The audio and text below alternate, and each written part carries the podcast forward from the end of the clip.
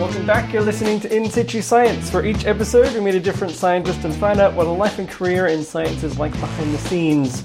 I'm your host, James O'Hanlon, and this episode, I'm joined by sports scientist, physiologist, and lifter of heavy things, Mandy Hagstrom. Mandy. How you going? Good, I should have asked, is Mandy your proper scientist name, or is it Amanda? Um, hmm. I publish under Amanda, because yeah. it makes me sound more grown up. but but um, Mandy's what I'm known by. All yeah. right, fair enough. Now, you're a sports scientist. Yep. So I, I need your advice. I, you know, I have a casual interest in exercise. I like exercising and reading about different diets and that, but I go online and I can't make sense of a single thing that's on there. It's either contradicting everything else or just waffle. Yeah. As a sports scientist, can you make sense of anything online? Honestly, our whole field is it is actually a bit of a minefield. So mm. we've, even within the scientific literature, because it's still quite a, I guess, a recent field, a lot of the findings are contradictory because things haven't been well controlled in the research, mm. which means that when you've got all the um, kind of online presence of all the people in the fitness industry mm. who don't necessarily understand the limitations of the research, they're drawing conclusions that aren't really evidence-based. So mm. um, really reading on the internet, I would recommend people to have a look for the sports science academics who have um, kind of blogs that mm. are aimed at general populations rather than just people who've, um, you know, probably got a good body and post some good Instagram shots and, and look good. They may not necessarily know the best or safest way to exercise. But saying sports science is a new field, That, as as a non-sports scientist, that seems surprising. Yeah, well, I mean, it, like it has been around for a long time, but in terms of the understanding of the intricacies of exercise, so, you know, people might have looked at the, you know, in the past, if I, in a crude sense, say the difference between running and lifting, mm.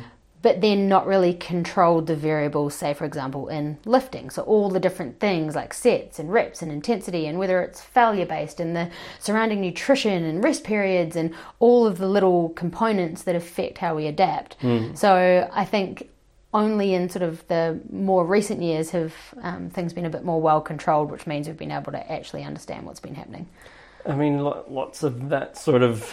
well, it's not really, really a debate, but people like to debate that sort of stuff online. Yeah. You know, do you do low numbers of big weights or, you know, it, everything contradicts everything else. Is is there now new gen, uh, knowledge coming out that clears up some of this? Or? Um, yeah, like there are some general guidelines that can be applied for mo- to most people, but I guess the um, the issue is that everyone adapts differently. And then, so if you have two people in the same training program, for example, mm. and you have one person who is sleep deprived because they're a new parent, or you have one person that has a high stress job, so changes in hormone responses. You have one person that um, eats a different type of dietary, follows a different dietary regime to someone else. You have genetics on top of that. Mm. You've got all of these other factors. So while, you know, Joe Bloggs here might respond to a high volume, someone over there might respond to a low volume. And, you know, to, to complicate that even more, even if you respond to a high volume at one point in your life, it doesn't mean you're always going to continue to respond. And that's where periodized training comes in. So most people will respond to most types of training at a certain point. It's just about manipulating things and continuing um, to stress to stress the body and mm. adapt.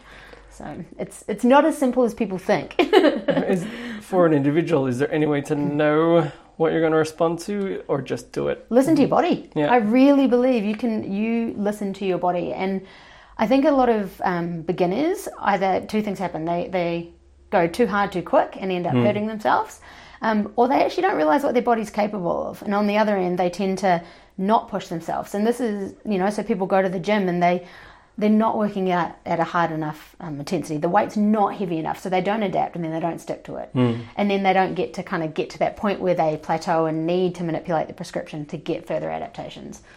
So, uh, so can I ask your quick opinion on some fads? Of course. I love uh, fads. Carbs, are they evil? Should I, we all be going keto? No, one hundred percent not.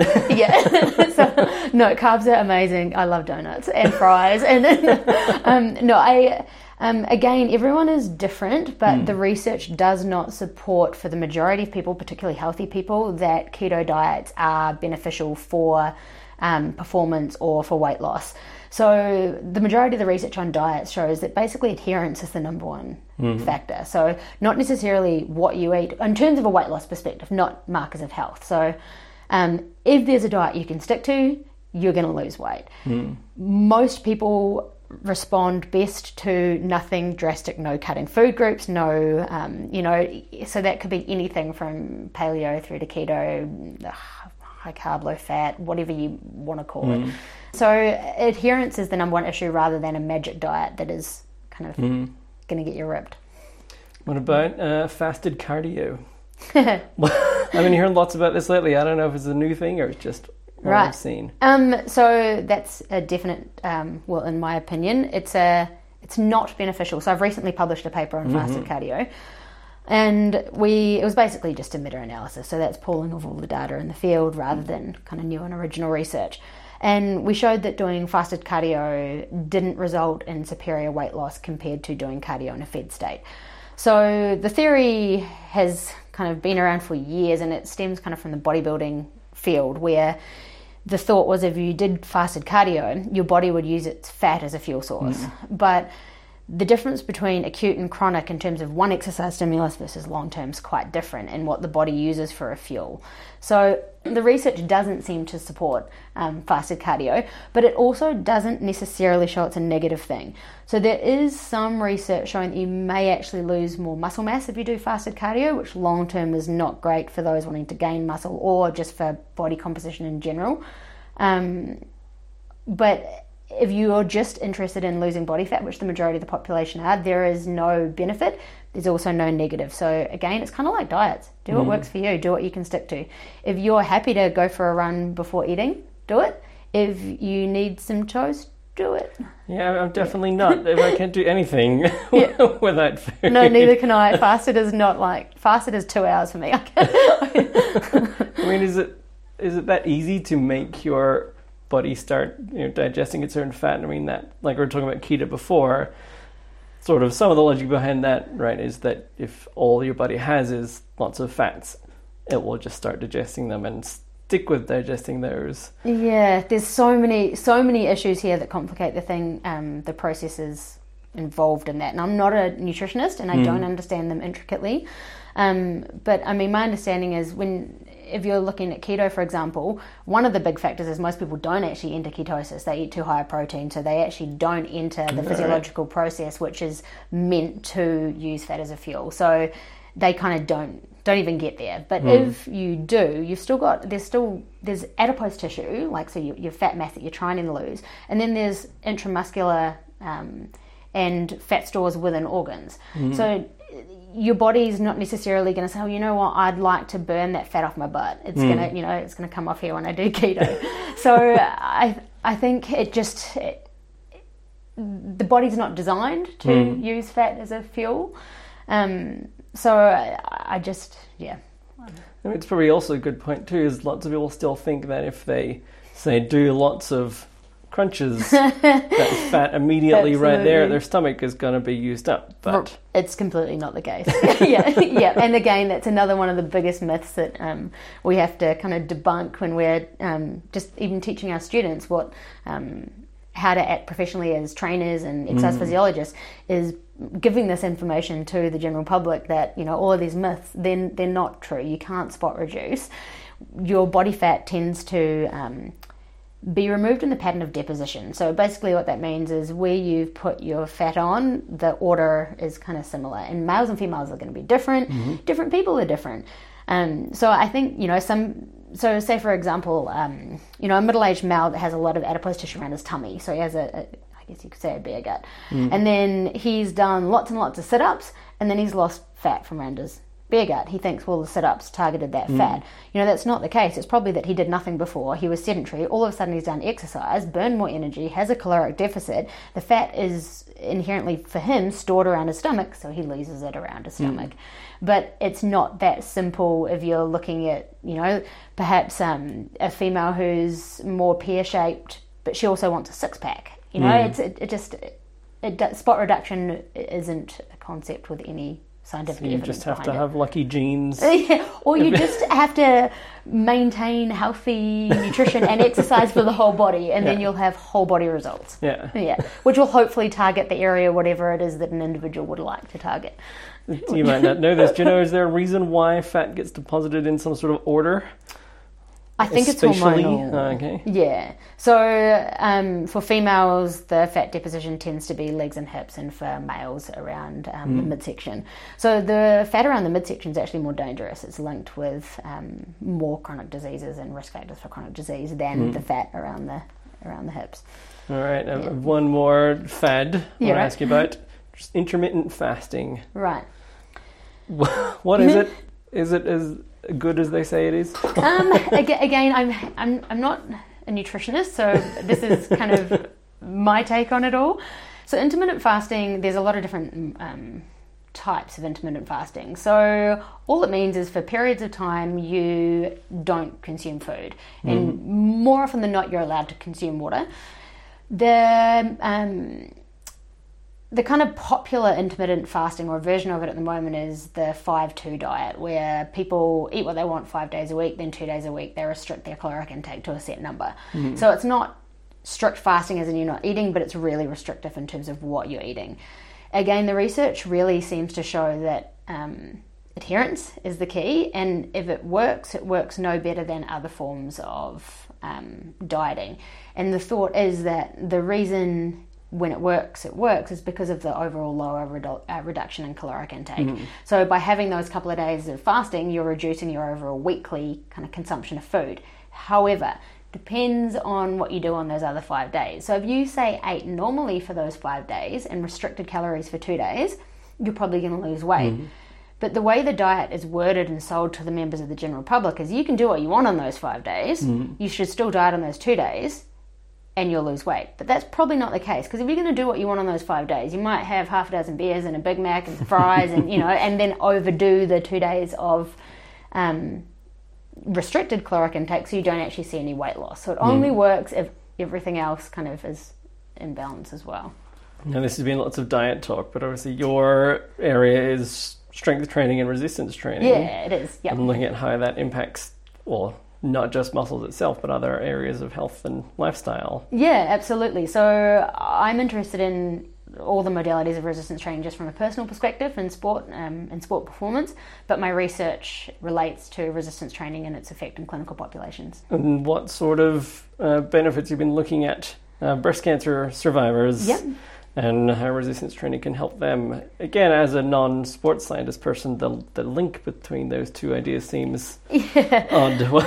Well, so um, in terms of cancer, um, cancer patients and cancer survivors, they undergo a whole lot of treatments that are really hard on the body. Mm. Um, being overweight, um, for one, so excess body fat is linked with development of cancer in the first place. So bringing in any form of activity for anyone at risk or with chronic health conditions is really important. So I've particularly decided on um, researching resistance training in breast cancer, one, because of my personal interest in the modality and what I think it, um, why hypothesized could um, help with, as well as um, previous research had shown things like bone mineral density in breast cancer survivors Um, becomes diminished because of the treatments that they take, and resistance training is the gold standard for maintaining and improving bone mineral density.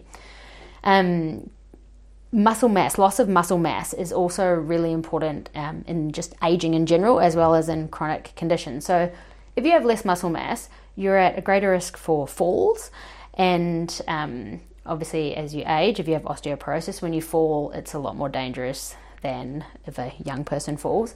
Muscle mass is also, it's a really important um, metabolic tissue. So it's linked with um, glucose regulation in terms of type two diabetes um, and things like that.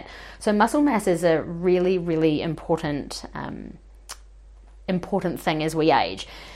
Breast cancer is commonly... Um, commonly suffered by people in the aging population. So we've got the effects of aging and a chronic disease, as well as the treatments.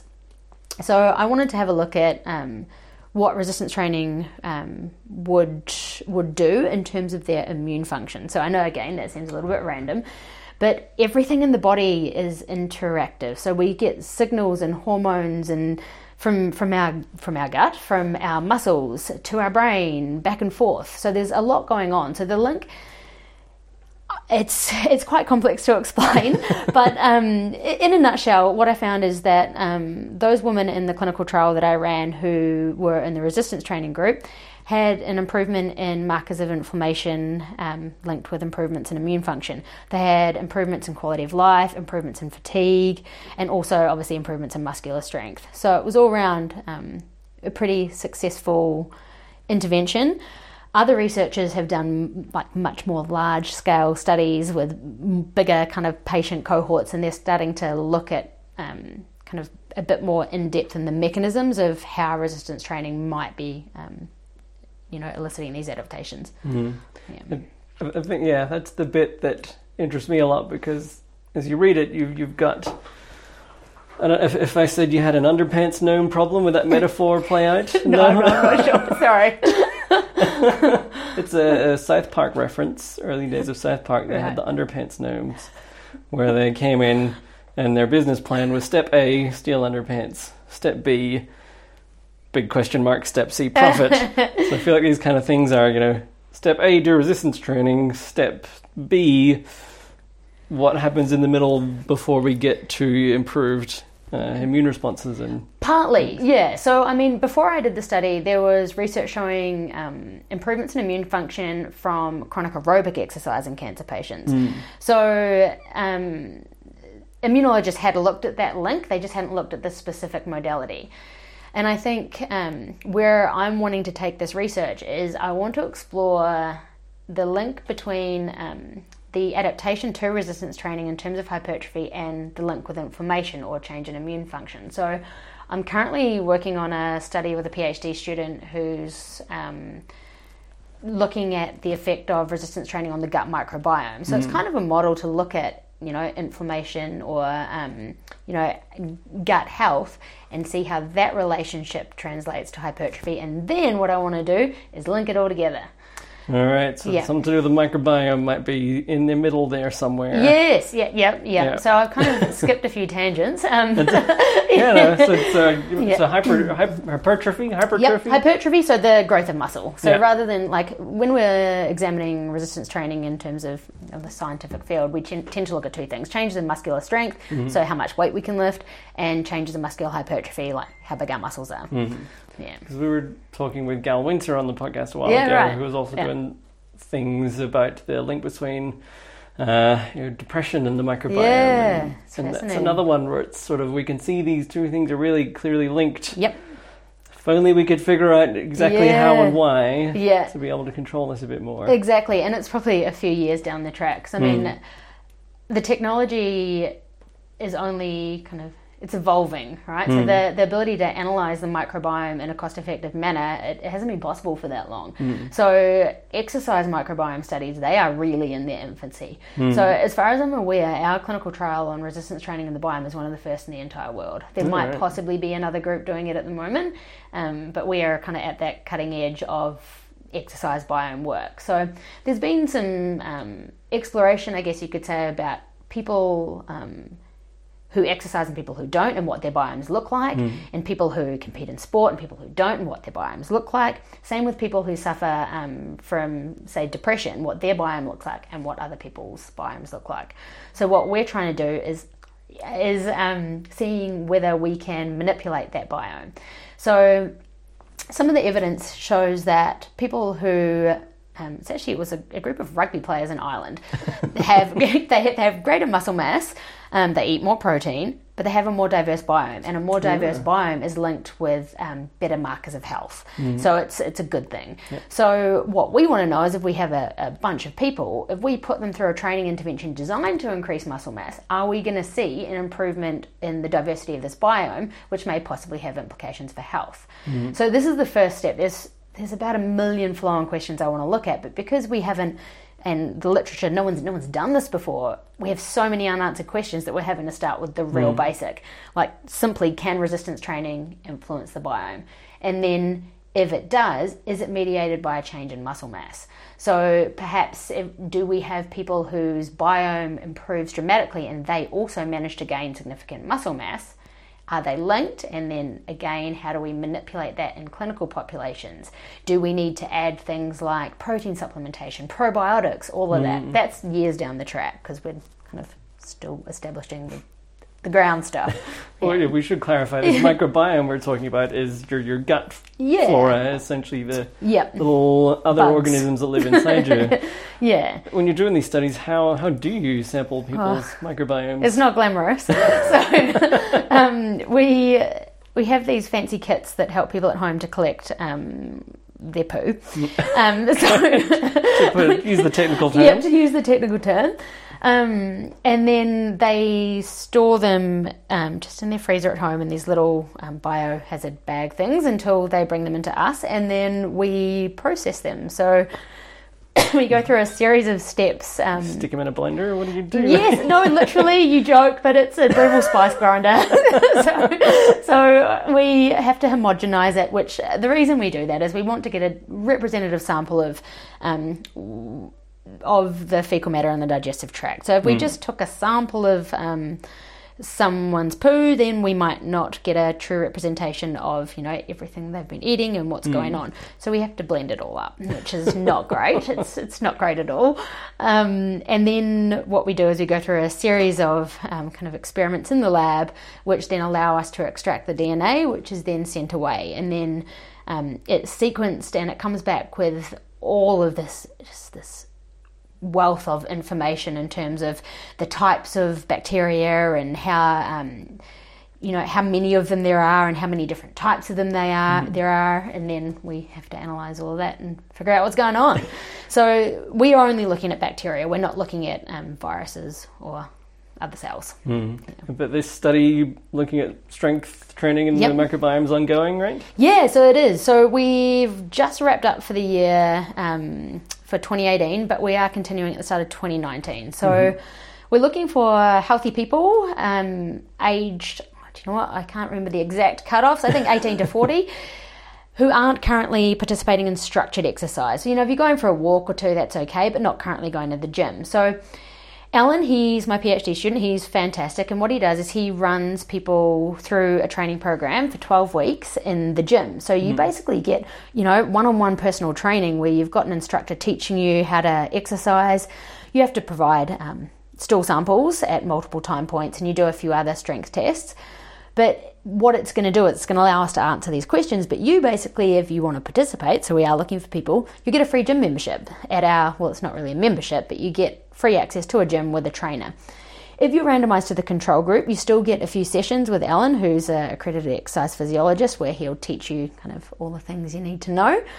So that will be kicking back off in January in the new year. Um, and I think we probably, I think we need about only another ten or fifteen people. So right, we're close to finishing. It's a win-win. Either you're in yeah. the treatment group and you get free personal training, or you're in the control and you get licensed to be lazy for yeah. twelve weeks. Is that... Yeah, until the end, and then you get taught how to exercise, and then you're expected to go away and exercise. But we're, but we're not following up. So if you want to volunteer, you have to, well, either be in Armidale or at least be able to get to yeah, campus. Have, yeah, you have to be in Armidale um, or willing to come to campus to train three yeah. times a week for three months, so obviously in the close vicinity. Okay, we'll have to see you training, so you're not cheating, essentially. Yeah, yeah, yeah, exactly. Yeah. But in terms of uh, strength training, you're you're someone who puts the money where their mouth is. Yeah. That you do a lot of it yourself. Yeah, absolutely. What, what came first for you, the science or the sports? Huh. Do you know what? It kind of all came together. So I've always played sports. I've been a competitor, competitive athlete in team sports growing up. Mm. Um, And then I was a competitive athlete in team sports while I started my sports science degree. Um, and then it was kind of as I came into my postgraduate studies, I found competitive lifting. Um, right. So I was already a competitive lifter before doing my PhD. All right. And, yeah. Well, what were your team sports of choice? Um, so I played representative cricket and hockey. All right. Yeah. How, how do you make, then make the jump to weightlifting? So I, uh, I've always been quite, I guess, powerful. Um, mm. In hockey, I was a goalkeeper. Um, and I've always enjoyed strength training, and then a friend just kind of suggested I have a go, and I, I had a go, and next minute I had a coach and was in a program, and yep, and just all kind of went from there pretty quick. All right. So you, yeah. How far did you take this competitive weightlifting? Um, Olympic weightlifting was my first type of lifting, and I um, won national championships um, mm. at that, and was initially targeting the Commonwealth Games, but I um, I was training a lot, and I was gonna have to do put in a bit more work um, to try and get there. And I was doing my PhD, so mm-hmm. I actually I made the decision to give up Olympic weightlifting to focus on my career during my PhD, um, and that's when I found powerlifting, which is slightly different. So Olympic lifting is the snatch and the clean and jerk. Powerlifting is bench, squat, and deadlift. So, right, so snatch, clean, jerk, those words mean f- up from the ground up yeah, above your above head. Your head. Yeah, yeah. All right. And the other ones are kind of more like standard gym movements, just yeah. how much can you lift. Yeah. So for the Olympic lifting, I needed, you know, I needed a lot of coaching, and it was a lot of commuting to train with squads. Powerlifting, because of my background and understanding of the body, I decided I'll just train myself and have some fun. So I could get in the gym on my own, six in the morning. Didn't matter. I wasn't letting anyone down if I missed a session. I got to, I wrote my own programs. Um, nine months later, I represented New Zealand at the Commonwealth Championships, and then went from there. yeah. yeah. So what what sort of weights are we talking about? Uh, in terms of like Olympic Olympic weightlifting moves, I, I'm too scared to try. yeah, so what sort of weights? They're kind of confusing. Yeah. yeah. What sort of weights were you lifting doing um, that? So I guess everything, snatch at fifty-six kilos, clean and jerk seventy-two. Mm. Um, I'm just going back to competing in that now, and I'll be competing in the under fifty-five kilo body yeah. weight class. So um, more than body weight anyway. Yeah. And then powerlifting, obviously the numbers are a lot higher mm. because it's easier. But Olympic lifting is way more fun. It's terrifying. Yeah, man. It is. It looks terrifying. And that's why it's fun. yeah. yeah. So in terms of training for this stuff, weightlifting is things that other athletes would do from conditioning. Yeah. Yep. What do you do to condition for weightlifting, or it's just about um, lifting heavy things? So it used to be when I was training before I stopped for my PhD, I was Olympic lifting probably five, six days a week. Mm. Then when I went to powerlifting, same thing. I was probably training five, six days a week, mm. um, specific focused movements. Um, now I'm coming back to Olympic lifting, hopefully aiming to compete internationally next year. But I, um, I've recently had a kid, so um, my whole lifestyle is a little bit different, yeah. and my willingness to commit um, to training is probably at about fifty percent. So I'm doing a totally different training program now. I'll do a couple of days in the gym where I just do general strength stuff, and then one or two days where I'm doing Olympic specific, mm. and then every now and then I go for a run because it's good for me, but I don't enjoy it, and I, I'm, not, I'm not very um, committed to running and stuff, but I do it because it's good for my health. So yeah. yeah, so it's a little bit different. The training is very different now. Yeah. yeah. So in terms of you know, your research, which is looking at your general health and your own stuff, which is kind of like your extreme athleticism, yeah. really, are the are the two is the science behind both of them comparable, or once you're yeah. an extreme athlete, is your physiology so different that you have to play by a different set of rules? I don't think so. I mean, all of it, all of it does link in, because it's a, just about understanding how to manipulate exercise to elicit a certain adaptation, right? Mm. So, for the people um, in clinical populations, depending on what their kind of deficits are, you know, you want to manipulate training to allow it um, so it's easier for someone to put their clothes on in the morning, or to get on and off the bed, or to sit down on the toilet. Uh, yep. You want to make it so it's easier for them to do the laundry, you know, mow the lawn. So you have to look at what function they have and what function they want. You design a program around it. And it's just the same for me in training. Mm-hmm. You know, I can lift this, but I want to lift that, which means I need to improve strength however much. What do I need to do to improve that? So it literally is about manipulating the training variables in an appropriate manner. So obviously the kind of loads and volumes I put on myself are mm. entirely different from those in a clinical population. But the science and the thought process is similar. Mm. Yeah.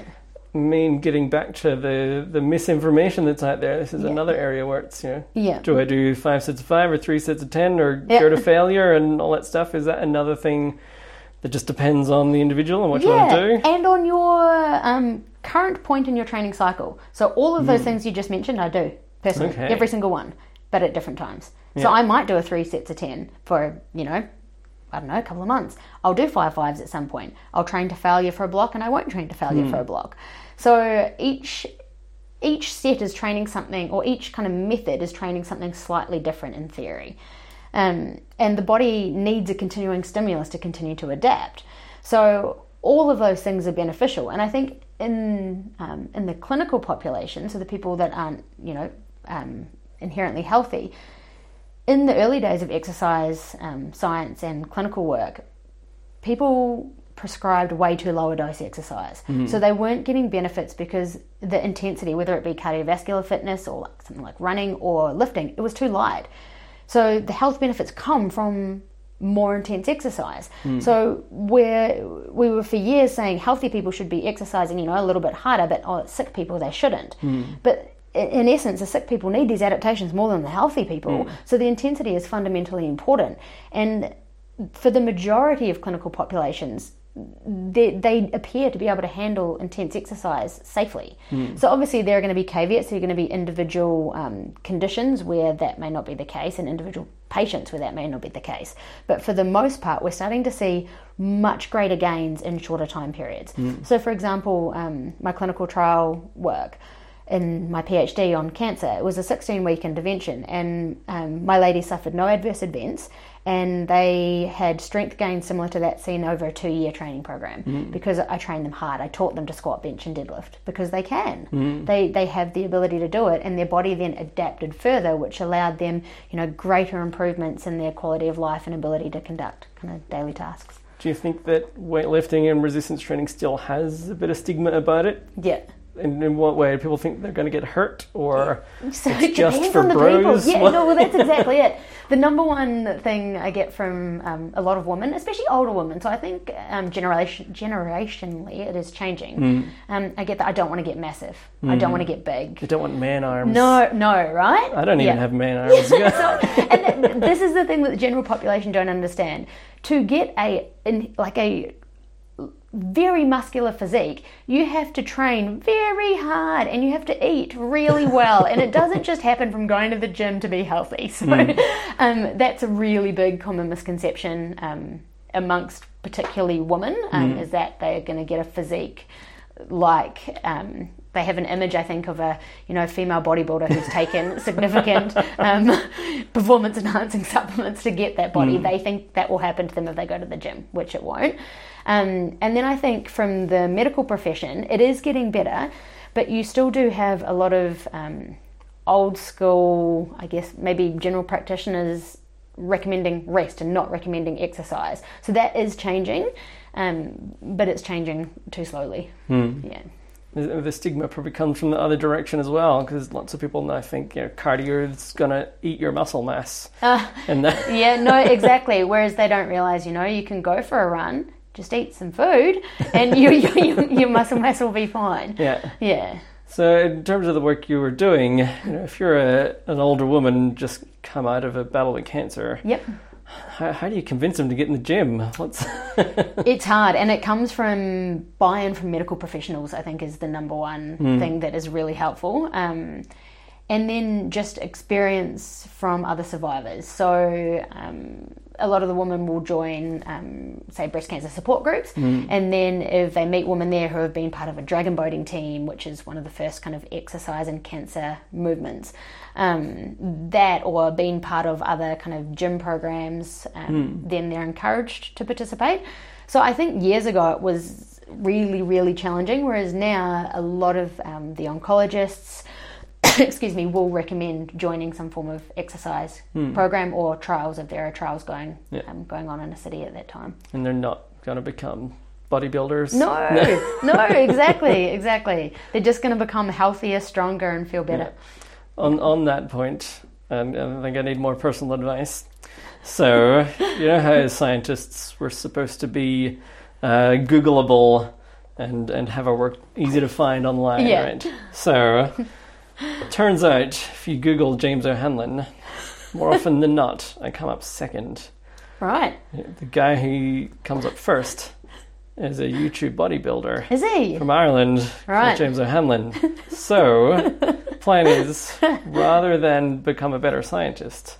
Get a better body. If I just get ripped. Yeah, and awesome. Take this guy's spot. Yeah. that, that, that, that should help my scientific career, right? Yeah, no, absolutely. I don't see a flaw in that at all. So where do I start? What do I do? Into the gym while yeah. eating a steak is probably... no. no. Just yeah. work hard. Is yep. the, train, train lots, eat lots. Yeah, pretty much. I think that eating lots is actually hard, right? Yeah, no. Doing this stuff. It is. So people also underestimate how much food people have to eat to um, maintain a large degree of muscle mass. So if you're talking about a very big muscular male, they have mm. a really large caloric intake and they have yeah. to eat a lot. So even when I'm training hard, I eat a lot. I'm eating constantly. I just, I'm hungry all the time. I don't know if that yeah. works in my favour or not, because I've discovered I don't really care about food. I don't. Like, I just eat because I feel like I have to. Oh, see, I could, I feel like sometimes I'm in the wrong field and I should be in the food industry. I love food that much. yeah. But then I feel like it might work to my benefit, because if I had a trainer yeah. or someone just tell me, eat yeah, these eat things that. at these times, yeah. I, I fear I could just do yeah. it. Yeah. Well, if you could, you should get you should get a trainer, and then you'll be jacked by right. Christmas. No, my hate index is going to go right up as soon as I start doing this. So you're here now at the University of New England, yep. but you're about to embark on a new professional journey. Yeah, so I've just accepted a position at the University of New South Wales. All right. Yeah. So you're going to be teaching there, researching there? Yeah, both. So teaching yeah. and researching in um, the exercise physiology program, which lies in the Faculty of Medicine there, which all is right. pretty exciting. Well, when, when's the moving date? Have you got um, it all planned? Yeah, so I'm moving in February, but I'm not going to start there till March. So I'm going to take a bit of a holiday and visit my family in New Zealand. Yeah. And, yeah, unwind a bit from yeah. And then you're going to be continuing the stuff you're doing here, or yeah. does it open up a whole new world of research possibilities? Both, I'm yeah. hoping. So I will continue supervising my student here, Alan, um, until the completion of his PhD. So that is the gut microbiome work. Yep. And by going back to a city, what it's going to allow me to do is go back to the kind of research I was doing in my PhD, which was exercise oncology. So mm. being based in Armidale, you know, we've got a population of twenty thousand people. You can't recruit big enough sample sizes of people um, with chronic diseases to run proper mm. kind of research studies. So in at U N S W, they're linked with the Cancer Institute, they're linked with the hospital. Um, there's a you know a lot of collaborative work that can mm. happen there with people that have just amazing expertise in areas that I don't. So yeah. I'm really hoping um, to be able to collaborate with a few people and bring together um, some of the exercise oncology and biome work. So I want to have a look at um, the microbiome in survivors and how that differs with treatment, and then whether it differs following exercise, and if so, what modality. So there's mm. a number of research questions I'm hoping to um, get up and running there. Obviously, it'll take a while from when I um, start there in February to kind of get the big trials mm. up and running, and hopefully, you know, recruit some new PhD students and stuff yeah. like that as well. And get, in, um, get my head around the courses I'll be teaching at the undergraduate level as well. So. In terms of people that want to volunteer for this sort of stuff, yep. obviously if it's you know, looking at people that have gone through cancer, you can target them in a way. If it's a general yep. exercise study yep. that people want to get involved in, is there a way for people to find out about these, or they just have to know the specific yeah. researchers and labs? Well, normally, so Twitter profile, so mm. I tweet sometimes. Um, I'm going to tweet, yeah, I aim to tweet more in twenty nineteen. Um, the universities often put out press releases as well. Mm-hmm. So, for example, when a trial is um, kicking off, there'll normally be things on the radio and the newspapers, on social media um, about recruitment. Mm-hmm. I know people have been trying to set up clinical trial databases and registries where you can register and then get notifications when trials are set up in your area. Mm-hmm. So I'm not sure kind of how far in development they are and if they're really widely used or not. But normally it's kind of word of mouth. So, mm. um, you know, if it's a certain population group, there might be doctors at a hospital who will pass on the flyers to their patients or whatever. Yeah. If it's a general study, it's normally going to be through social media, advertisements around universities, yeah. that kind of stuff. Yeah. And just, you know, to be part of human experimentation is a lot more fun than it sounds. No, it really is. No, and it's it's a really undervalued thing. So all of these questions that we have that we want to know, we can't answer unless you have people help us. Mm. And it probably is the number one obstacle to doing quality research is getting enough people who are mm. willing to participate.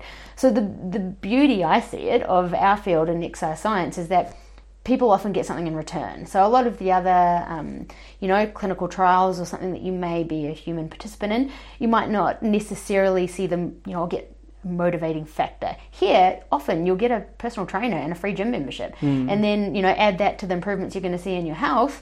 It's kind of a, it's a win-win. So especially in the new year, when we recruit for people, people have that whole post-Christmas, post-holidays, you know, I'm going to get fit for this year, et cetera. Yeah. So it's a good time to look around and see what's going on at your local universities, wherever, whatever city you're in, because mm. there will always be exercise studies going on that you might be eligible to participate in.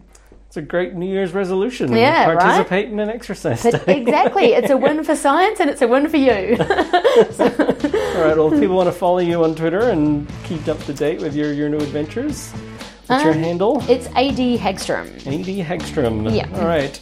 And keep an eye out for you at U N S W yeah, awesome. sometime in the near future. Thank you. Thanks for joining me on the podcast. No worries. Thanks for having me. And thank you guys for listening. You can check our site on Twitter at In Situ Science or at in situ science dot com. Thanks again for listening. We'll see you next time.